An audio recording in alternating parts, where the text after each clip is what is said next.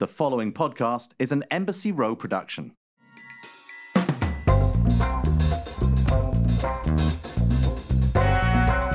Welcome back to Shaken and Stirred. I'm Nigel Barker in Woodstock in New York, and I'm here with my great friend Tom Astor, the snapper.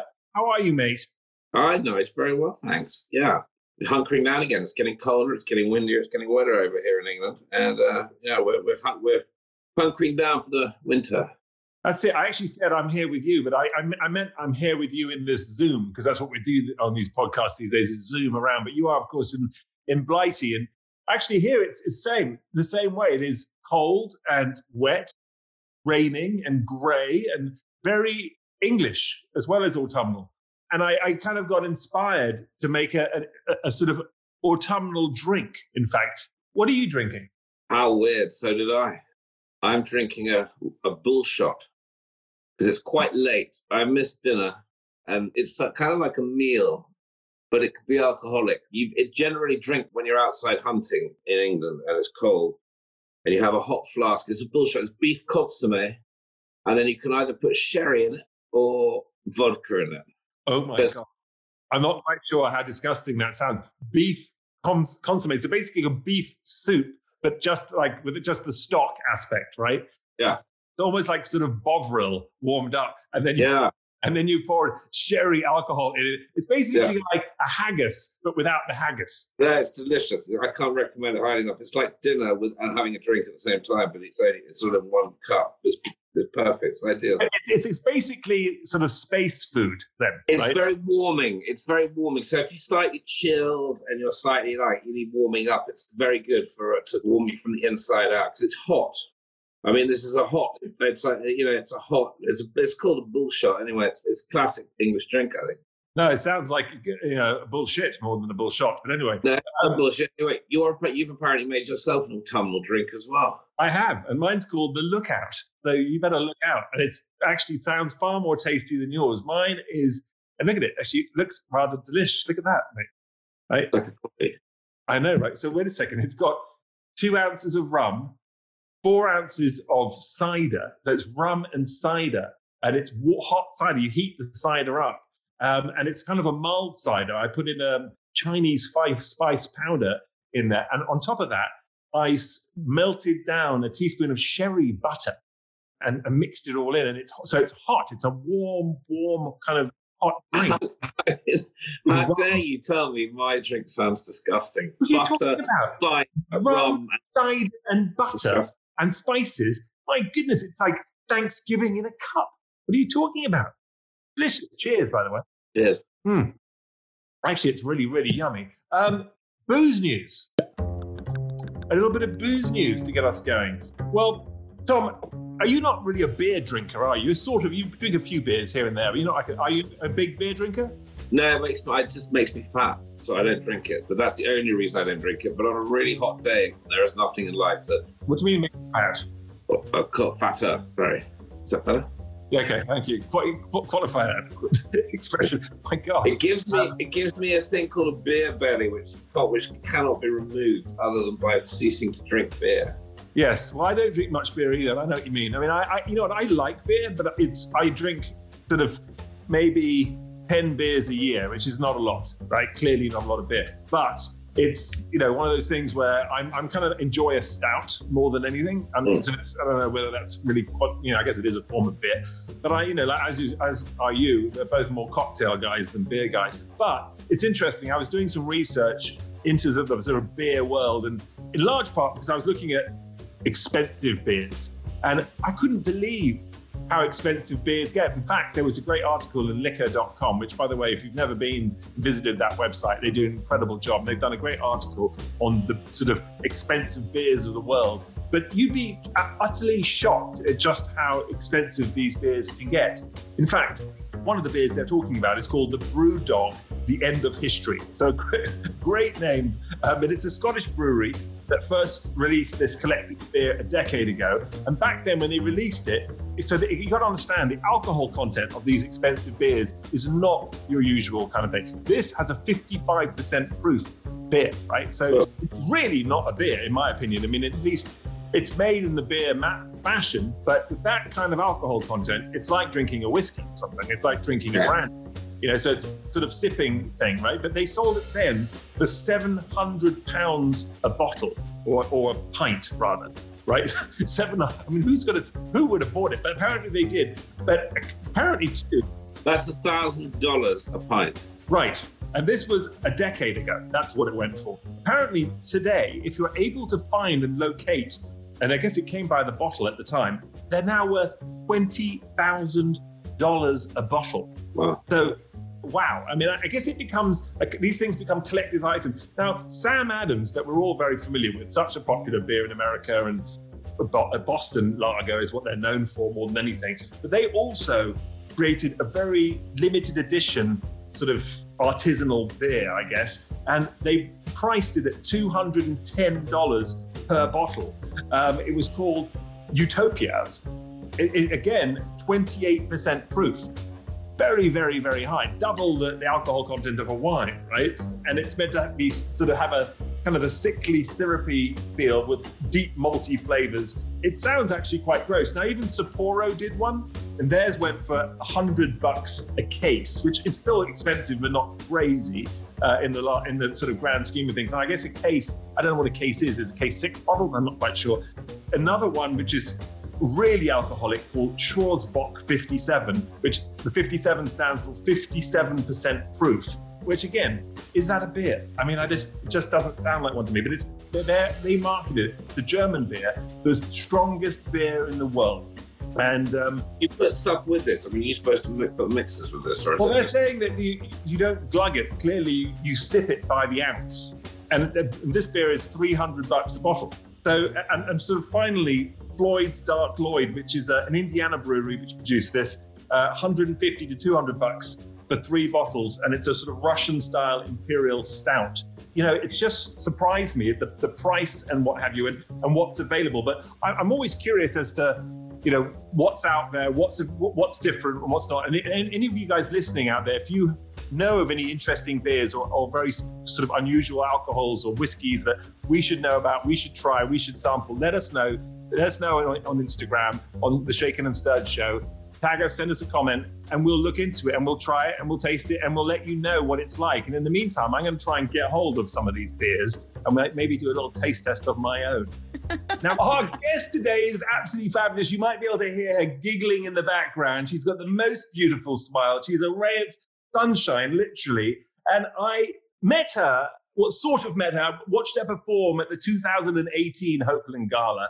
But more importantly, uh, this brilliant young star, she rocked the role of Eliza Hamilton in the Chicago cast. She's an amazing singer, so- songwriter, actor. She currently is working on an epic pop musical, Jeanette, which she co-wrote and composed. Please welcome Ari Afsar.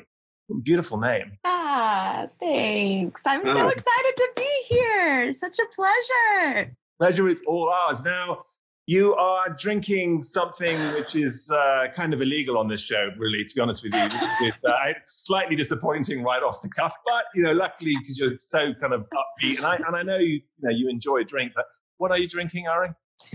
I was really debating to lie to you today, but uh, I'm drinking sparkling water. Fake news, fake news.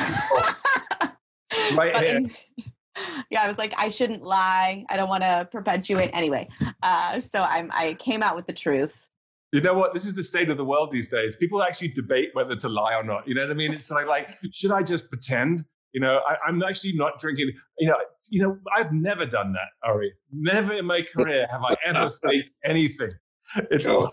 always 100% on. Meanwhile, by the way, I know you are fond of a Moscow Mule, are you not? Yes, yes, I am. But um, yeah, as I was preparing for this, I was like, oh, I actually don't know how to make one. So Can we tell you? Yep. Ginger, I know, is involved. It's so really so simple. It's like spiced ginger beer and vodka, That's it. And a lime. and a garnish it with a squeeze of You lime. don't if you even need a shaker. You just stir You it. don't. Oh my Yeah, God. That's it's it. Two embarrassing. ingredients. Three, three. If you, I mean, if you miss the lime out, it's not going to ruin the drink. But it's basically it's two ginger beer, spicy ginger beer. I mean, it's vodka. literally the only Okay. cocktail you can order on an aeroplane, and they flight attendant gets it right. You know why? You know why it's my favorite drink? Because of that. because I can consistently, no matter where I go, nobody can screw it up. And so I'm like, this is now my favorite drink. That's a really good idea. There's actually a couple of them like that, but that's one of them. That's one of them. I, you hear this drink all the time on aeroplanes. That's why I know. I always hear people going, they sound so fancy. I'll have a Moscow Mule, not flight But actually, it's a really good point because, you know, you can ask for a Negroni in a, in a bar and it can be absolutely filthy. It's a very good point, actually. Something we should, some point in our podcast, actually focus on the concept of the dangers of ordering a complicated drink. And Ari, I don't know if you see a Negroni. I don't know if you've seen Nigel do these Instagram things when he starts making drinks in his garden.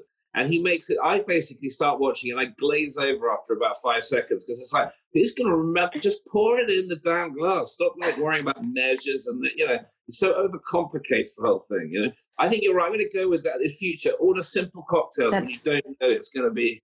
You know, and exactly what Nigel was saying, you still kind of seem fancy. It's not like I'm asking for like a, you know, whiskey soda. No, I'm asking for a Moscow Mule. It has like a nice ring to it. Makes it. See, Ari, when he does that, he orders. He, he'll he'll actually come to the show and he'll have basically a vodka soda, but he'll make it. He'll call it. He'll have a name for it. That's what he does. He's the ultimate BS artist. And he'll be, oh no, I'm drinking this, uh, you know, my Maris Court teeny or something. Yeah, but at least you can't get it anywhere else, and I know it's delicious.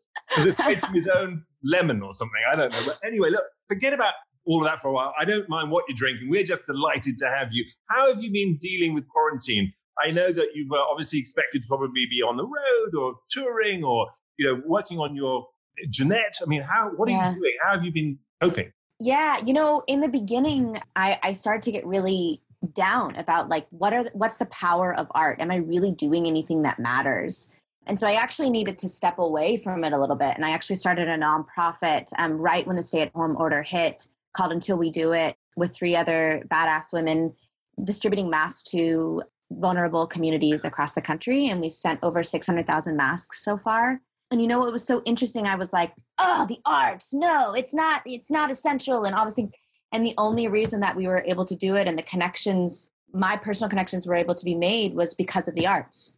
You know, the arts actually connected me some incredible people. Music allowed me to to work with some incredible brands and I was like, "Oh, this is all it just was like a lesson that I had to learn that um, the arts is really powerful, but it, you know, it took me, it definitely took me through a mental loop of everything being just, as I'm sure you all experience as well, just your entire schedule being like, oh, cleared. Now everything's cleared.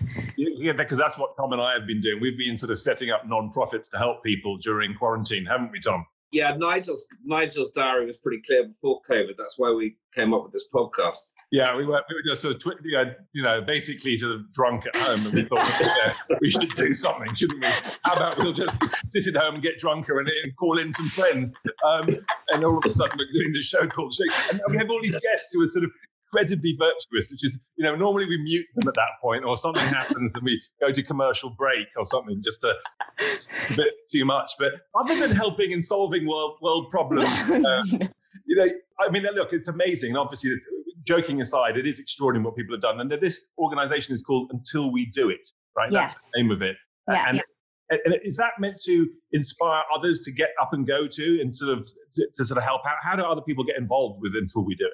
Uh, yeah, I mean, uh, you can go to our website untilwedo.org, but uh, uh, the main thing for us is we're not trying to come in to be like, let us save, you know, any of kind of that savior mentality. All we're trying to do is connect the dots. Right. Um, of already pre-existing grassroots organizations that are doing incredible work that are trusted, municipality that's trusted in, in their um, community, and then just connect it with brands. Um, so ways in which they can help, obviously donate, but um, a b- bigger thing is like working f- figuring out who these local organizations are that have that are trusted in their communities um, and then brands that are wanting to donate we've had some like really awesome brands that have stepped up to the plate and donated thousands and thousands of masks uh, which is really cool and to what sort of communities are, you, uh, are these masks being donated to? Is it just anybody or everybody, or is it directed to certain specific types of people?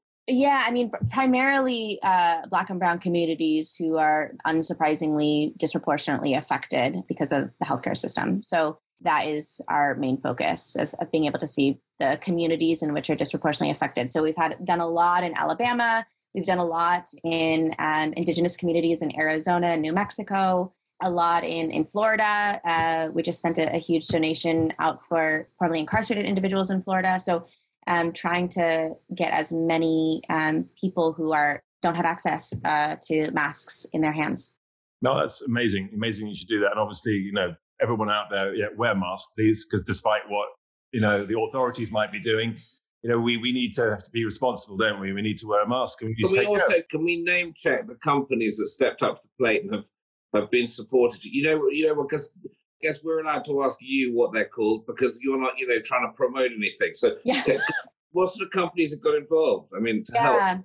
Bella Canvas really stepped up to the plate, which was, you know, the number one manufacturing t-shirt company in the country and then basically shifted to the number one manufacturing mask company in the world and awesome influencers like ashley graham helped make that donation possible and, and, and has supported and endorsed us from the very beginning also new balance has been an awesome sponsor to be able to uh, send send a large amount of masks and then we've had some really great partnerships with rent the runway um, where whitney port gave a lot of donations from her her line through Rent the Runway and Cosmo step and, and started selling masks and had a portion of the masks go to until we do it, a portion of the proceeds and uh, Reformation also stood up to the stepped up to the plate. Amazing, and, all all great people, by the way. I mean, so Danny Harris, who is the uh, owner of uh, Bella Canvas and also owns Alo Yoga, is yeah. a good friend of ours, and and you know he's a great guy. So and he's done an amazing job and pivoted incredibly well. And Ashley Graham, of course, as well, who worked on America's Next Top Model after I left. So wonderful. And she's a great, great, great uh, woman and just amazing work that she's done. That's just super yeah. exciting. So very well done. Look, you know, I've read a lot of bios in my time, and I've got to say, you know, I, I always do this no matter who comes on, what hand, no matter how well I know them. I always go, you always you know, do a bit extra research and you go and check them out. You check out their websites, you're looking at all the stuff. Your bio, I've never read a bio like yours, to be honest. I've just, I mean, it was, it's just completely different than everyone else, including my own. In fact, I've got to go back now and rewrite mine because I feel like it's absurd now. But everyone else just sort of writes what they've done in their career and their achievements. And, and they probably make it sound better than it actually is too, because it's a bio and they want them to sound like everything was amazing. But your bio is it's, it's almost like a sort of a witness statement or something. It's sort of, it's like a, a, completely different thing altogether. It's like you, it's like from the heart, and it's you know, I, I mean, I don't know if I can even read some of it here. I mean, you sort of the way you describe yourself, it's just so humbling, so, def, self-deprecating and honest and, and, sort of fresh. I don't know. What are you what are you try, hoping yeah. to take away from this? Getting to know me better, right? Like when you do when you do like the hundred word bios, obviously I got to do the thing because I even realized I did that whole bio, which is kind of like it's a word vomit, a diary entry basically. Right. It's like I did therapy and then I was like, okay, well here's how I fucking feel. Uh, but you didn't even mention Hamilton or anything. I mean, it's just like nothing. well, it's a singer or songwriter. I mean, it's sort of like it's like you just sort of go off about how you feel, and I was like, like, like okay, wow, that this is her bio. I'm like, shit, I'm gonna have to really Google her now. What else has she done? It's not really easy links. I'm like, oh, that's kind of bad, right? I can like, you know, I'm like, oh. I think I did have someone tell me like, can you just like put some of the things? I did think at the bottom I said like some cool things I've done, and then just because I'm like, oh, and I guess people should know like why I'm even talking. Yeah, I don't know. I, I I think I want people to get to to know me you know, I, I, struggle with like what lane I'm in a lot, right? I definitely think like I am the def, not whatever. I, I really identify as being a multi hyphen, and a lot of people don't know how to categorize me. Like, is she a singer? Is she is a composer? But is she an actor? What is she an activist? And I'm like, I don't fucking know. And so instead of just being like, this is exactly what I am, uh, I felt like the bio, especially that's the way that people are going to, if they know nothing about me, they're going to get to introduce me that way. Versus like again, if somebody asks for a hundred 100 word bio, I give them like the stereotypical one. But I would say to everybody that actually that you, what you've done is the best thing possible. And I, I think it's so incredibly refreshing that it's ah. like, I'm now like, sod all bios from everybody and they should all be a diatribe of how they are emotionally feeling because as a bio that is basically you know what i don't really need to know that you've done this show done that thing or you know it's sort of like yeah it's cool and what have you but ultimately that, that who you are as a person is is really that that is the sort of like the investigative journalism sort of thing that you mm. need to do mm. to find out about someone. You know, yeah. all the rest of it's kind of out there. That stuff was like, like, whoa, man! I just, I, I, I literally sort of teared up. I'm like, you've got to be kidding me. I'm like, what? You know, look, I'm going to Oh, read something. you. I'm going to quote something from you. By the way, Tom, this is actually from her bio, right? This is this is a quote from her bio. I've been ashamed of who I am for a lot of my life and didn't even know it. I covered myself by going to college, competing in pageants, and doing the whole reality show thing. I still don't quite have it figured out, but I'm sure I'm damn closer to feeling comfortable in my skin.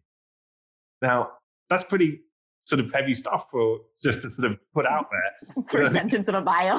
Right? Calm like- down. I'm like, yeah, okay, wow, okay. Like, I'm like, I need to go and give you a hug now or something. I want to hold you. um, what, explain, explain what do you expect people to get from that? Yeah, I mean, because I think this is the main thing, right? Like, what are the things? Tell me about yourself. What they want to know is what are the resume fillers, right? And so the first resume is I was on American Idol when I was 16. I was top 10 at Miss America when I was 18. And then most recently, I was Eliza and Hamilton. So those are like the three pivotal points. And I think the reality that I came, all of those three amazing resume boosters came with a lot of baggage. Though I feel like with uh, every accomplishment also comes with a lot of trauma is a dramatic word. Trauma is not the right word, but so so baggage. And I think that when I was super young, you just reach for every accomplishment. You're like, then I'm going to feel this way, and then when I get this accomplishment, I will have it all figured out. And once hmm. I started getting these cool resume boosters, I realized that couldn't be further from the truth. Now I lo- I'm so grateful that this is no like shade on any of the things that I've accomplished. Like I'm super grateful for those experiences, but they also came with a lot of shit associated with it. No doubt. That being said, we've had a few pageant winners on this show. Or it always looks quite traumatic, to be honest with you. I mean, what was that? Was that a traumatic thing to go through? The whole pageant thing? Well, that's what I'm saying. Like trauma seems, uh, I, I don't want to use that word flippantly. I, I think it may be too much of a word, but You don't seem like a pageant like type of person to me. You don't really seem like our, like our previous sort of beauty queens that we've had on, which have been amazing, by the way. But you don't sort of strike me as like in the same ilk as them. I think I had to go. You know, I, I'm a I'm a huge activist, and fighting all of my art is associated with you know women empowerment and equitable spaces, and creating that in every in, a, in every way. And I and I think that part of the reason that brought me to that was because I competed in pageants. So I was 18 when I did it, so super young. I went on national television as an 18 year old in a two piece bikini. You know, like that. Wow, to get scholarship money for college. Yeah. It's just like it's kind of like fucked up.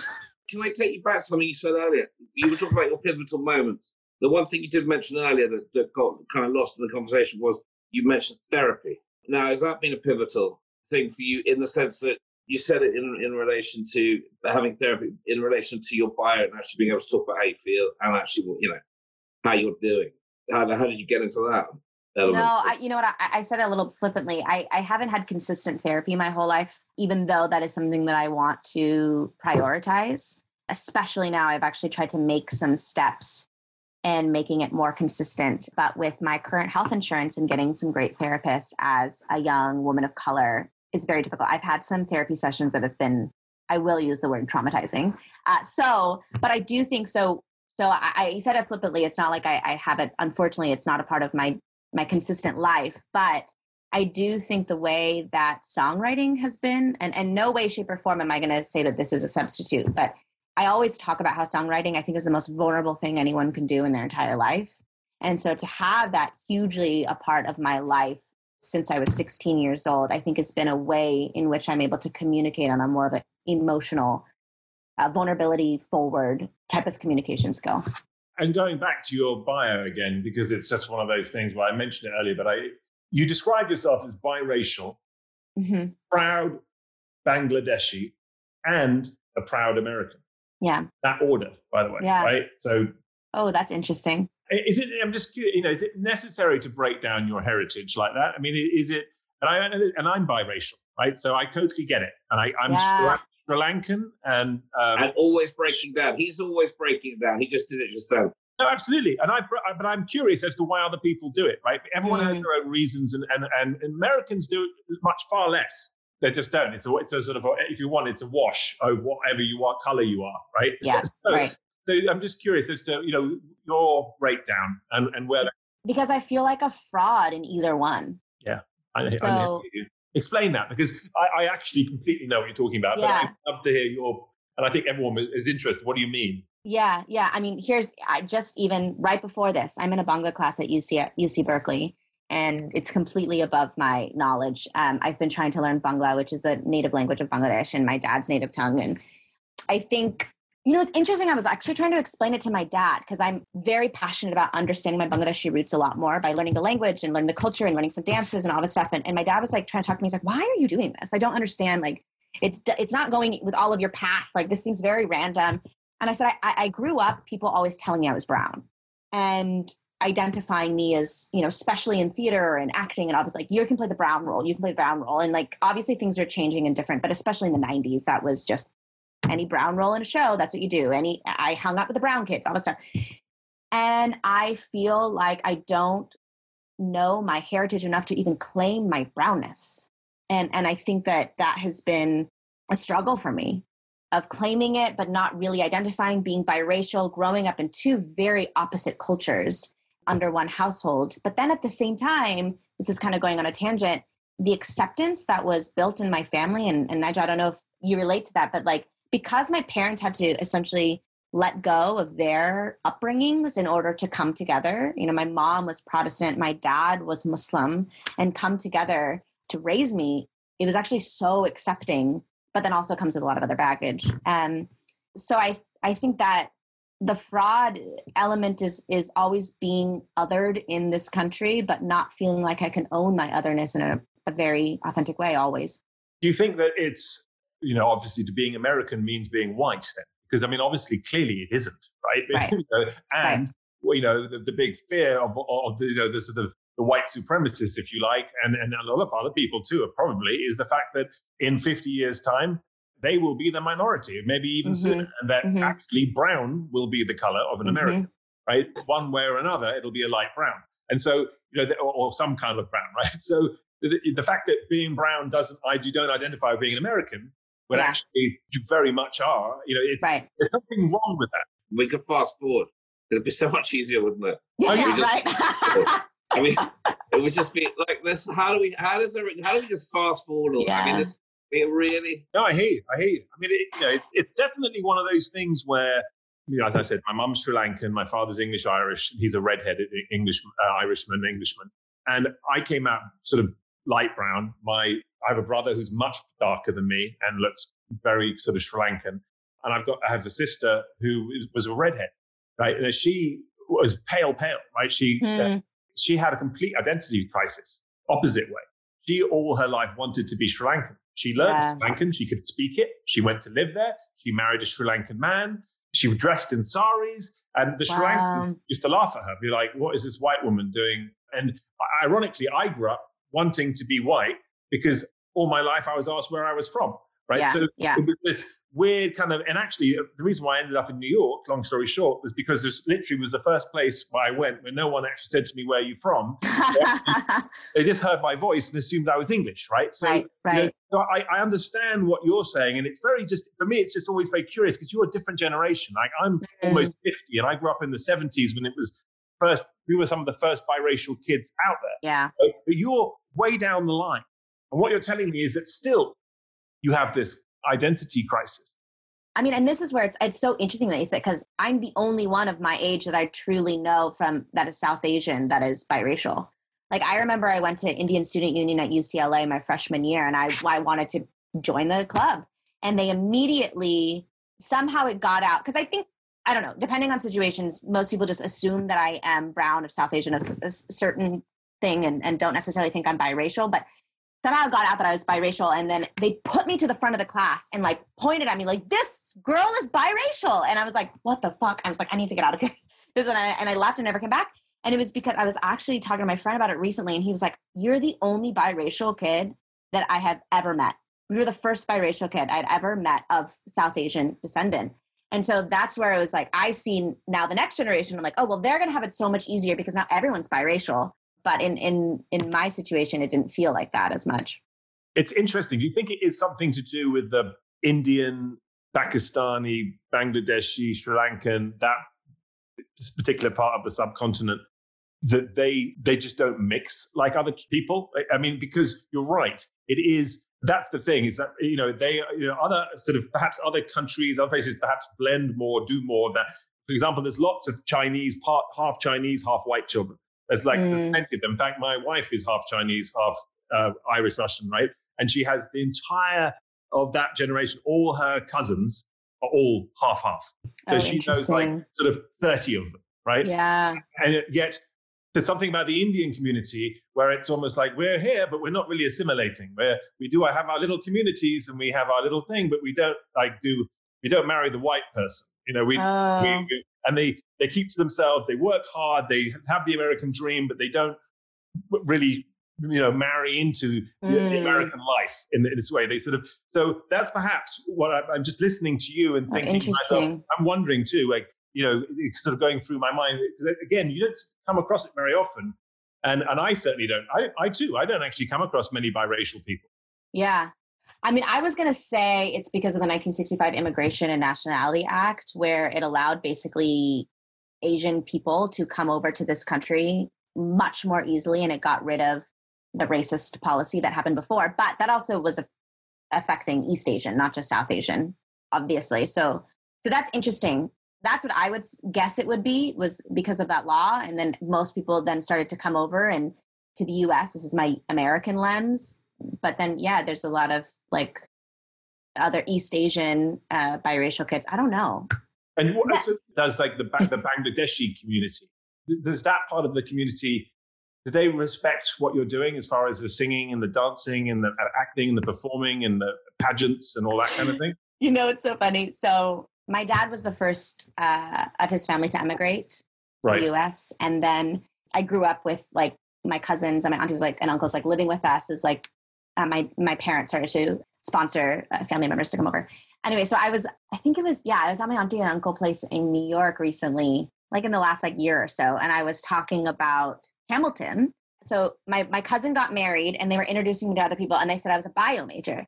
I was a bio major for two years, and then I switched to music so that's not true. But I was like, mm, no, I wasn't. I was a music major. And they're like, oh, okay. Okay, okay. And then I was like, well, I was in Hamilton, trying to trying to impress them, trying to just like do that, whatever.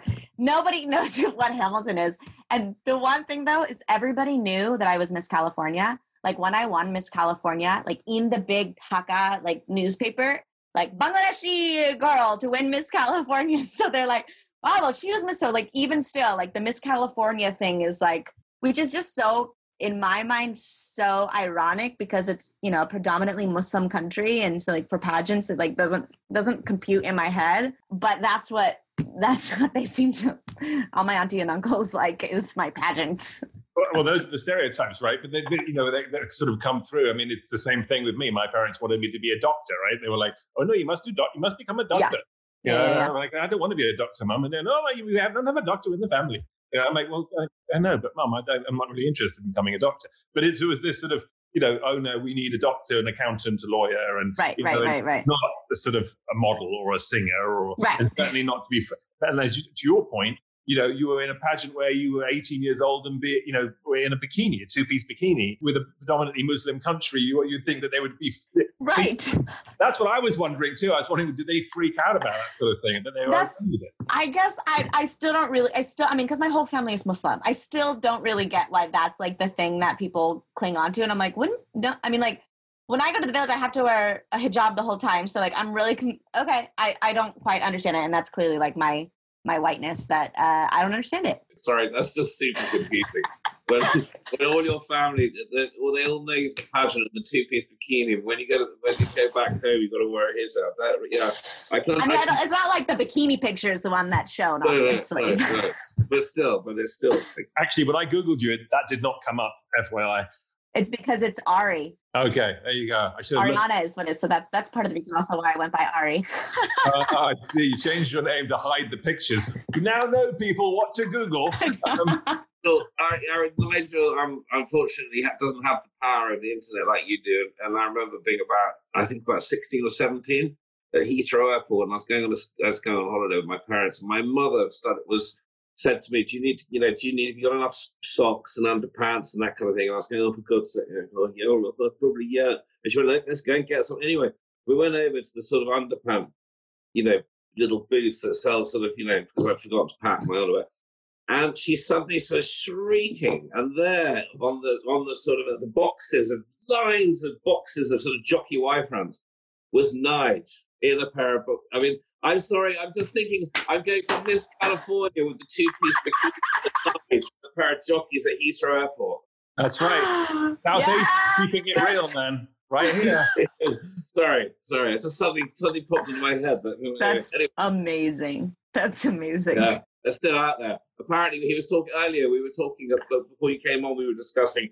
He was doing a segment on very expensive beer, and you know how these things, you know how things kind of, if you hang on to it for long enough, they go up. I'm just wondering if anyone out there still got the box with knives with his jockeys on, and whether it's worth more now than it was then. yes. I have Post it. Post it and tag. Exactly. I'll have you know, Tom, that, that the underwear, once I've worn them, are worth even more. Uh, continue on. Moving swiftly on, um, you had a stint on American Idol. And I know it was just a, a moment, but you mentioned it too in your in your bio as well. You talk about how you, know, you did a bit of reality show. You were doing sort of you're trying to do all the things that you're told to do that are trying to help your career. Did it Mhm. help your career? I guess is the point. no, but uh, I was a senior in high school. So it, the one benefit of it, I mean, there are many benefits. I learned so much about myself. The the biggest benefit was that they kept talking about song choice, song choice, song choice. And they didn't like the song choice that I sang at the end and blah, blah, blah, blah. And I cried on national television and they replayed it. And I was in high school and it was way too emotional for me. But a lot of the times, um, I do a lot of things out of spite. That's like one of the biggest instigators for me to create and to keep going. And so I was like, you know, fuck this. Like they're talking about song choice. I just want to write my own songs. And that is how that's the impetus for me songwriting was when they said they kept they hated my songs. So I was like, okay, fine, then I'm just gonna write my own songs and not sing other people's songs. So that was a great benefit that I got from oh. American Idol. Well, well, why not? I mean, that sounds like a great benefit, actually. I mean, you know, the fact that Yeah. you discovered something about yourself, and yeah, but that, it, that's interesting that you would. There are those sort of weird little silver linings to something like that, because obviously the reality show world, and you know, obviously having been in it for as long as I have, yeah. there are some girls that some of the contestants, and they were all girls on my, on my show, were, were the winners didn't always win. Right? It was Mm. often when I what I mean by that is the people that were able to take something from the experience, channel it, and oftentimes it was the people that were knocked out in the middle, the uh, beginning, but it was just the whole process. And it, they were the fighters who kind of picked up the bits that they needed and and learned from it, and, and so went on to succeed. And actually, if you look at all of the top model winners, really, or the people who succeeded from top model, pretty much only about twenty percent of the winners went on to do well. But about Mm, but a large proportion of all the successful people were the ones who didn't win. You know, Right, right, always right, find right. is quite interesting. It's sort of a, you know, what does it mean to win? Or what does it mean to do something? Like But I think that, Yeah. to your point, you know, is sort of interesting. So then, okay, okay. So I, I wanted to ask you about your childhood. Before I go on to Hamilton and what have you, I just wanted to know a little bit more about you growing up as, as a kid and the process of becoming a musician. You talked about, you know, becoming, doing this sort of uh, medical major or bio major or whatever it was. But you, you obviously, there was an inner musician inside of you. Yeah. Did, who nurtured that? Where did that come from? Mm, my mom nurtured it for sure. She's been always super supportive. The first time I really sang, I was at a karaoke restaurant with my parents when I was seven years old. And it was the first and the last time I've ever heard my my parents sing. And I sang as a seven year old, My Heart Will Go On by Celine Dion. Like so drama. Oh my God, like eye roll um very dramatic but then my parents were like oh i guess we should like put her in something. And so then that's when i was in musical theater when i was really young and, and continued with that. You know and, and this is also another benefit of american idol. Uh, uh, every school that i applied to besides ucla was for biology. And then for just some reason i was like i want to do ucla I changed my major so many times but there was part of me that wanted to do music and then part of me that wanted to do biology. And american idol was the impetus for for doing the musical theater application. And i was like oh i actually really really want to do this even though half of my brain was telling me to do biology. And here's also the reality like i still freaking struggle with it. Like it's not like yeah now i am i this is me and everything that i am like i'm still i'm like i, I always joke that like the south asian like childhood incepted my brain where i'm like do i really want this? I want something else and i don't know. So I think I struggle with that, but I, I'm all, I am grateful to have a lot of different types of interests because I think that only betters my art as well. But but I still struggle with it. Now you're, you're speaking to uh, Tom, who's never worked in his life, and, and, me, who doesn't know what he's doing anyway, and does take pictures for a living, for God's sakes. So you know what I mean? It's we, we get it, we understand. Yeah, yeah, yeah. yeah. We totally sympathise. I think we're both, you know, we're sort of we're working each other and go, no, do you want another drink? Nigel, we're working. I'm going to contradict you on this. We're working now. This is, we're working. Well, it's enormous fun, but we are still working. My, my yeah. biggest problem is that my drink is almost empty, and I'm, I'm a little concerned. I'm sort of getting, it, I'm slightly freaking out.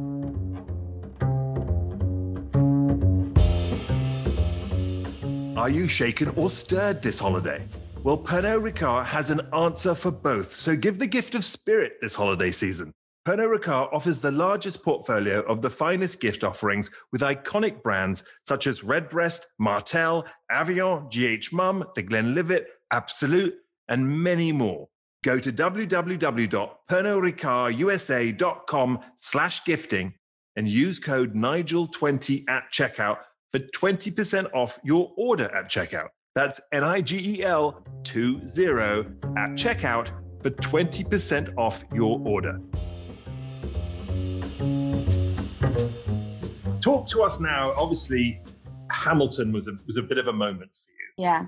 Eliza Hamilton, the Chicago Hamilton, uh, which is amazing, by the way. And, and I have a great friend of mine, uh, Pamela DeVos, who's been on the show, Pamela Roland, the fashion designer. Uh, and she's must have watched you. I think she's been like five or six times. so wow. Uh, it was like, it's like a mega fan, like a, like a serious, serious fan. And she was rather excited and what have you. Tell us about that experience and, and what did that do for you too? I mean, was that a complete game changer? Absolutely. It was the best, one of the best experiences and and, and being a, being a part of a revolutionary show too right? Like so we were the second company and so i was the second person to ever play the role. And before it really became like i i entered the show before the tonys happened. And so to be a part of course i wasn't part of the uh, the creation of it but being at that the growth stage was absolutely amazing. And but i will say and i, I was actually you know the fabulous producer jeffrey seller i had a conversation with him recently about Jeanette the musical, which I'll go into. But I, I, I told him, I said, like, the best part of Hamilton is it lit a fire in me that I never realized was there. I didn't know that was there. And it completely changed the way I saw my art, completely changed the way and the power and responsibility that art holds that I never had the privilege of, of having before. And Hamilton gave me that sense of privilege and responsibility and, and fire in me that I am eternally grateful for. It's funny, I can, you can see the fire in by the way. and I can hear it, I can see it, I can. It's it's it's great. I mean, it doesn't. You know, not everyone has that. You don't. You you absolutely feel to me that there's like I you have so much to do, mm. and I mm. see it. I see it in you. Like some people are like sit back and you're like, oh, I've done a lot, or oh, I don't know what to do next, or I might try this. But with you, it's like uh, I'm like, oh my god, where we where should we point her? You know, she doesn't know. No, she was just saying. She was just saying. She still doesn't know. She's not quite sure. Yeah, exactly. Apparently, doesn't really matter. Just well, it doesn't. need to just give it the direction. But you found a bit of a direction. I mean, this you, you mentioned these sort of political performances. You currently are a composer and co-writer of Jeanette, Jeanette Rankin, this extraordinary story. So tell us about that now. Yeah, and, and so so, and this is where it's like I, I definitely connect the dots. Hamilton we opened our show uh, a month before the 2016 election. And so I had this amazing platform through being Eliza that I got really involved with a lot of different organizations such as the ACLU, the Women's March, United States of Women. And honestly, I like selfishly just needed to surround myself with badass women for my own sanity. And so I did that and I got to be in the likeness of Tina Tchen, who spoke at my goodbye Chicago dinner, you know, just like sobbing. And and then I started to question and being surrounded by these badass, and I'm like, okay, how can we grow a movement if we don't know who our forefathers are? And so I just did a, a Google search of who was the first woman elected into Congress, because that was the first question that came into my brain. Found out it was Jeanette Rankin. Found out she was elected four years before the ratification of the 19th Amendment, giving white women the right to vote. Found out that she was a queer woman. Found out that there has not been another Congress female Congress member from Montana. She's from Montana since her. I mean, and she voted no on both of the wars. I mean, like her story is just like fucking crazy. And I was immediately felt a sense of shame. I'm like, how do I not know this woman? I asked all my friends. No one had heard of her. And then I realized that's a problem. Um, why is it? What, why does no one know? Because you're completely right. Because FYI, and I, I, you know, don't know if you know this or, or, not, but if in your research you might have discovered that Nancy Astor was the first female politician in England, and that's Tom's great grandmother, right? So we've got a bit of a provenance going on here. What? Right? Yeah. Tom, that's amazing. yeah, oh that's the par- that's a good parallel, isn't it? Wow. That's your next musical, by the way. Nancy. Yeah. Nancy. The cameo with Tom. That's so cool. Holy Yeah, she was the first. No, she was the first woman to take a seat in the pa- Houses of Parliament in England. Wow. In Spain, there's an Irish woman got was elected an MP first, but she refused to take a seat for political reasons. But she was, yeah, my great grandmother was the first woman, and she was from Virginia. Get, straight, and, and was really feisty, quite short Virginian. So this American woman in English Parliament in whenever it was, God, nineteen whatever ten. I mean, it was, you know, it was, it was yeah, it was quite terrifying for everybody. I think. Wow. But anyway, we're not talking about that. We're talking about you. That's so cool though, Tom. That's so cool. You got to put that in your re- your in your bio. Yeah, First I'm thing not- you say.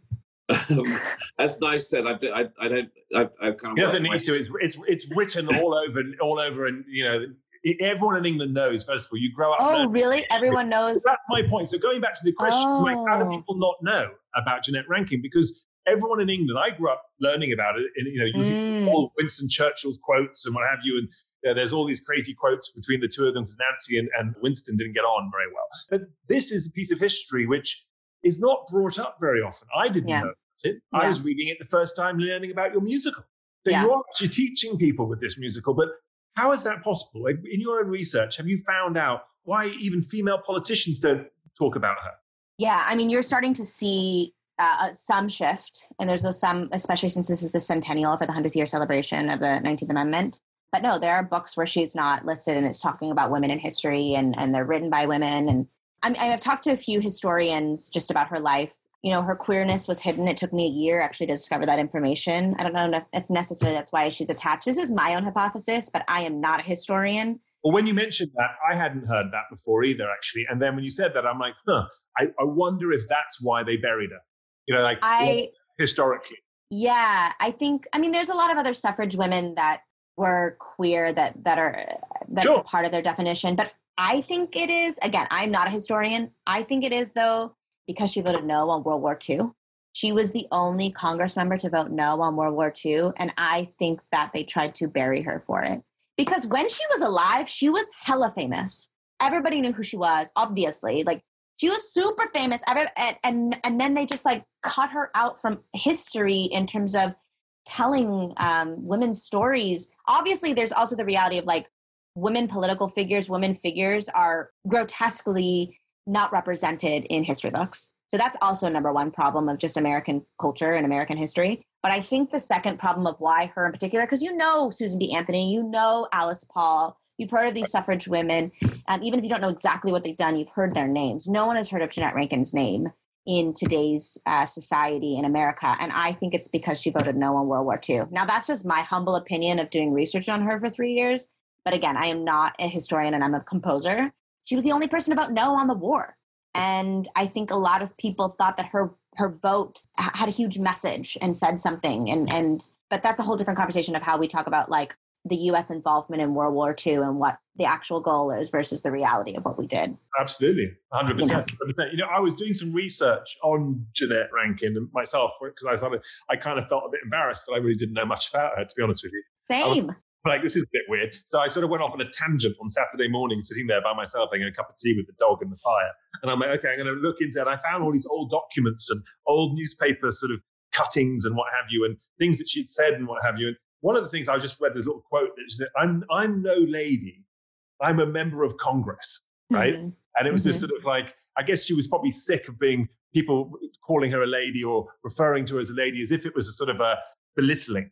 Uh, she's like, you know, don't talk to me as being, tell me I'm a lady. I get it. I'm a, I, Yeah. am a woman. I'm a member of Congress. So respect me. Yeah. Now, you yourself describe yourself as a bleeding feminist. uh, Tom, don't pull that face. What, what do you mean by that? I think feminist also has like a weird negative connot- connotation. Um, and I think it's from the 70s and i think that there's a different definition or whatever there's a different like uh I looked up. I, I was I googled bleeding feminist, by the way. So yes, you're right. There's all kinds of definitions. If you don't, by the way, everyone out there, don't Google bleeding. feminist. I- I did not tell you to do that. Can So- we, Nige, can we go on the English translation, No, which is rather nice? It, bleeding, bleeding feminist means um, we say it's another word for bloody, as in as in a bloody feminist. It's I mean it's a it's a derogatory, term, but it's a non-derogatory version of bloody, as it were. So it's a sort of like Mm, if it. I, what I'm saying is I don't know if, if it's where your where your definitions come, from, you know, where it comes from. You wrote Yeah. it. You wrote it, Ari. I, want to know what you think. We want to know where it's from. me like I don't know. Whatever. I mean, here's know. also the reality. I didn't think that much about it. It was a journal entry, essentially. But we're, but we, bloody but we bio, are- for God's sakes. I'm sorry, bloody bio. There you go. Get it? Excuse the pun. but Yeah. uh, yeah, I, I, yeah, ble- I mean, obviously, now that I'm here, here's also full transparency. You saying it, I was like, oh, I didn't realize it could be interpreted in a different way. Just put those dots together in this in this moment. There you go. You can thank me later. I'm like, fuck, I gotta change it. Uh, so, Okay, we can move on. So I don't have an answer other than you caught me. no, I love that. It's Brilliant. Um, so, look, I, tell me about the actual that you composed. You're not starring in this. I got it Right. wrong. I have immediately thought, assumed that you'd be starring in Jeanette. You know, because that's just like you know that what, what I would do if I wrote something. I would cast myself as the star. I mean, you know, for God's sakes. But you wrote something. You know, you're young, you're beautiful, you're talented, but you don't cast yourself as the star. You are the composer and the writer. yeah, I was toying with it for a little bit. This is my baby, and this is like everything that I want to see in the world. And I don't think I'm best for the role. Okay. Ho- Honestly, I, I think that I would not do the role justice. And I think maybe eventually, we always joke and say, like, whenever there's an LA production, I'll like do six weeks or something like that. I don't know. But I don't think I'm best to, to do the role. I personally don't think I have the skill sets. I def I know I don't have the skill set to be in it and then also like hear it and know how to change it. And I just wanted to make it easier for myself. That's Okay. also reality. I want the easy option. That's fucking hard to write a musical, dude. Know your limits. yeah. Yeah, she just wants to be there bossing everyone else about for once. I mean, that's the also- outside of it. yeah. Yeah. I also love being on the other side of the table. So that's that's reality. Well, I'm also suddenly feeling, Nige, I don't know about you, feeling, I'm suddenly feeling very inadequate. I mean, as she said, it's it's really quite difficult writing and doing a musical, you know. And then we're sitting there, going, well, you know, try doing a podcast. It's, that's not that easy either, you know. It isn't. Look at no.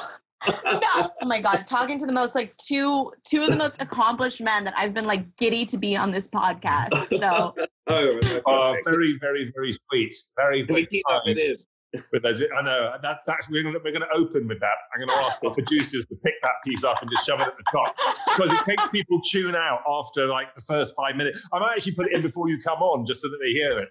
You know? we have. I think you've signed away all your rights anyway. Perfect. beyond this, so we can just take everything out of context and rewrite it anyway. But um, you'll talk about your art a lot, and w- what are you hoping through your art, your music, your performances, like Hamilton and Jeanette? What are you hoping to sort of really do? Are you hoping to move people, change people? It's not just obviously just you know let them know. You know, it's not just uh, awareness, is it? It's you're probably hoping for something else to happen. Yeah, I believe that the only way that we can change policy is to change culture. And I believe that great art changes culture. Yeah, how how how do you, how do you think does that happen? Representation matters when people start seeing themselves. And this is where it's like I always bring this up. You know, Vice President Joe Biden talked about when he was vice president that the American population didn't take gay marriage seriously until Will and Grace. And so that's just one sliver of an example of how representation and how art, and that's not a piece of art that's like clearly has a huge agenda that you would necessarily think as a consumer. But so many varying types of art really has the power to change minds and change perspectives and create community and build bridges. And that's the type of work that I want to be involved in. I hear you. I mean, that was perfect answer.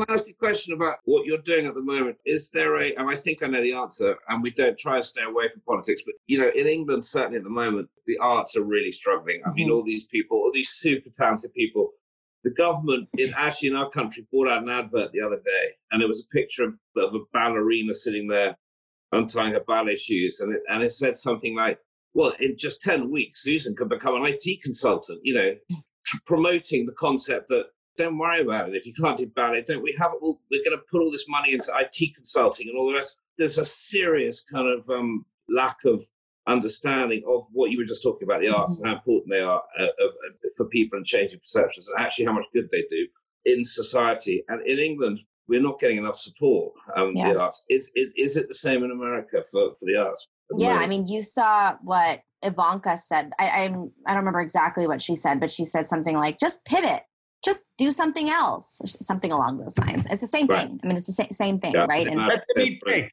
so it's so easy. Just go and do it. Yeah, it's it's horrible. And as we're approaching the end of the year, we don't know if unemployment is going to extend. And and thankfully, I got a teaching job. Yo, like I I got that because I'm like I don't know what the hell's going to happen. And there is no real outlet as as we look to the future and knowing how what's going to happen. And there is b- besides the pandemic, people don't value the arts. Mm. And you see in budget cuts when it comes to our school districts, the arts is the first to go and I'm bringing it back to my dad, but I was back in Bangladesh late last year, and I was with my dad like at, in this mall, and when I was talking about these things that I wanted to accomplish, and we're just like talking about my dreams, and and he said like, you know, I think the arts has made you see the world differently more than other people, more than other people, and I'm really I'm gonna pro- he probably didn't say this exactly, but in my brain, you know, selective memory, and I'm really proud of you to be able to see the world in this way. And it like took him so like you know again this same thing like right like wanting to be a doctor wanting to be an engineer and stuff like that. But like yeah the the passion that i have or this fire that you're talking about like it's 100% because of the arts 100% and so how are we going to prioritize it? And this is like but again this is before covid. This is Mm. whole america doesn't appreciate or value the arts No. and it's only got worse since. So, and you Yeah. know, and who's going to be? And, and there are going to be a lot of those people, like in those adverts, who who are well, unless you like yourself. I mean, you, you know, trying to reinvent, just pivoting. I mean, literally being having to pivot because actually there isn't any help, there isn't any Right. backup. So it's a, I, I mean, I, it'll come back. I, th- I, I think in all this, it'll all, it, things will come back. I think but it's it'll weed take- a lot of people out though. Like how long is it going to take? I mean and this Yeah. is you look at the you look at the swine flu like hollywood in in in articles that i've read was like more booming and bustling than ever before after the swine flu. But it's going to it's going to weed a lot of people out because Mm. you have to be privileged in order to now continue. Th- that's also the reality. How are you going to be able to continue to live without a job essentially until we come back? Right. And the arts have always been there. They've always been sort of connected with privilege to some extent. And even if you are an artist, you have to find someone who's wealthy enough to support you or something, some sort of patron or someone who's going to look after you or someone's going to, you know, pay your bills and you know, look after whatever. I mean, it's, it's a classic story of, of time with Yeah. art. Yeah. I definitely feel like I need someone to, to pour me a drink. Now, you- talking about pouring a drink, it's rather easy. Look like that. See that segue? See that like that? Wow, Wow. you're a professional. Isn't You're a really great? professional. I He's know. not. He's an alcoholic and he's desperate for a drink. No, no, because she's written a song called "Pour a Drink," Tom. All right, sorry. Yeah, No, no, of it's course. brilliant. No, it's, it's, see, I had him, so I had him. That is so easy. You, Yeah. you, on the other hand, knew where our. I live in a hole, but night I live in a hole in, in the nowhere, the middle of nowhere. I know. Tom lives under a rock, actually, in a hole Lit- under a rock. Wow, that is a beautiful rock that you live in, Tom. Yeah, it's, it's it's like SpongeBob. Have you ever seen it when the, you know the guy lives underneath that rock and underneath the whole world? Yep, yep. Wow, like quite Patrick, remarkable. Patrick from from SpongeBob. Yeah. Oh, I, that's what I was gonna say. I was like, that wasn't SpongeBob. That was Patrick. Pink Oh, starfish. It's Yep. pretty much the same thing except ginger. Um, but yeah, you know. Well, I live without a TV, so I don't know what you're talking about. Luckily, I think. No, no, it's okay. I'm going to actually send you an emoji of Patrick after this. You'll know exactly what, I, and then he won't be on the next podcast because he'll be sulking. He'll be very upset. but in the meantime, um, Chantal, who helped connect you to us, said that you might sing a few bars, and I was just like, "Wow, would she really? Would but you we have to we have to raise our glasses then. do it?" My my soda water. Mine's empty. okay.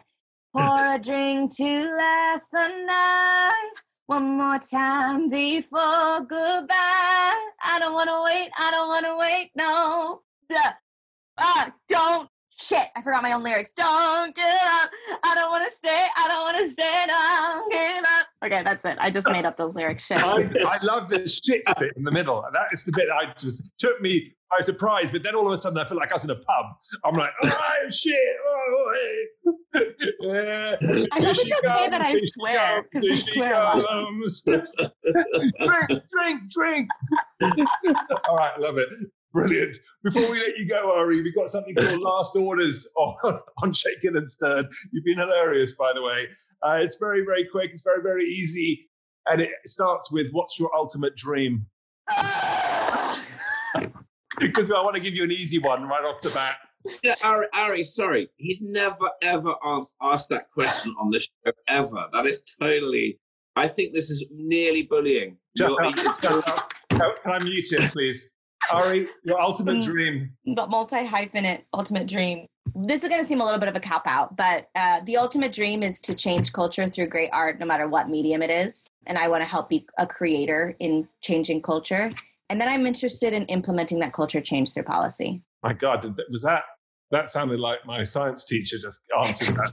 Yeah, I think she See, had a. there's my pageant. My pageant's coming out. I There you know, go. like, whoa, man. That was like, So- I'm going to give you an answer in 23 Hang on seconds. a minute. Is that you're either going to go go for Congress or you're going to start a lobby group? Which one? Oh, I mean, God. we know the answer. We know the answer, don't we? Both give of them away- kind of suck, though, right? Both of them suck. They're both horrible elements to both of them. I don't know. I'm interested. I'm interested in it, but I don't know what that means. So at first, so first, I want to be creating great art, and I also don't think I need to be monolithic. But I don't know. I don't know. I'm about to turn 29 on Thursday, so maybe I'll fucking change it all, and I'll have new dreams at the age of 29. what I'm talking about right there. Check that. Okay, listen, normally we ask the question in the movie of your life, who would you like to star as you? But with you, I feel like it ha- would have to be you. So I changed the question for you. Oh, but I also know who I'd want though too. What would you want the movie of your life to be titled and why? Mm. I know you didn't ask it, but Jameela Jamil, I would love for her to play me because she's queen. She's amazing. And the star of the, the movie title would be like either not monolithic or multi hyphen. Wow. I could have, you know what? I could have even said that for you. I, I don't think I've ever even heard that multi hyphen has ever been used on our podcast ever in 45 episodes. No one's ever even said that. But not leading feminist. but not, no, you, I already said, Tom, I'm going to have to freaking change it, okay? I'm sorry. I don't. All mean- right. I- in the meantime, I quickly googled it, which is what Nigel said don't do, and I just No. tapped God, don't. Don't, don't look at images. Don't look at images, whatever you do. My, my right, naivete is showing. What floats your boat and what gets your goat? Uh, Schitt's Creek season six. Uh, I haven't watched it yet, so I'm in the process of binging it. So I'm don't tell me, It's great. but I'm very excited. What gets your goat? What upsets you? Well, the fucking debates upset me, but something not political that upsets me. Oh, you know what? Because this is happening right now. Spam calling. What Spam is calling. Supposed? What is supposed to be? I thought you're supposed to have a phone and there, no it. no spam. I love it. I love the fact you got so bored of the question that you decided to go check your phone, and then it gave you an inspiration. No, no. inspiration. That's a proper artist. You're getting inspiration from everything, even a spam call. That's Jesus, unbelievable. no, I mean- that makes me seem so horrible, Tom. No, it- it's probably someone from Bangladeshi too. From Bangladesh, probably call me. as well. They're the ones who normally spam call me. I'm sure of it. Definitely not a Shranken. That's all I can say. And um, okay, I got a really good one for you here. Favorite food, because everyone wants to know in the world. Everyone's been asking me what is Ari's favorite. yeah, yeah, yeah. Brownies and guacamole. yeah. Ooh, together. No, not together. Of course Okay, I not gonna say, together. wow, that's cute. I didn't ask for two. God, see, so, I can't decide. You Can't want sweet one, or do you want two. savory? amazing. Okay. oh, And which leads on the next question. shaken or stirred? Mmm. Stirred. Why not? And you've stirred us up, Ari. You are amazing. Everyone has to check out Jeannette. What? Where can they find? Where? What, what's the best way? There is a website for Jeannette. Yes. There's Where a do they go? website, uh, Jeannette with two N's and two T's, musical.com. My website, which is Ari Afsar, and then, you know, Instagram is a great way to stay connected. It is indeed. And you have quite an active following and you are quite brilliant on it and, and really amusing. And, and, you, you, and you sing, you sing on your, on your Instagram. So people, if you want to hear the sort of full version without the sort of it's sort of cussing in the middle bit and all the rest of it. Which, by the way, I think our version might actually break the internet. But nonetheless, Ari Afsar, you are wonderful. Thank you so much for shaking and stirring us up. We love you, and we will be following along and looking forward to Jeannette and everything else that you have lined up for the world. Go do it. Thank you guys so much. Our pleasure. Lovely to see you. Thank you very much for listening. That is Shaken and Stirred. We will be back next week with another podcast and another fantastic guest. And uh, stay safe. See ya.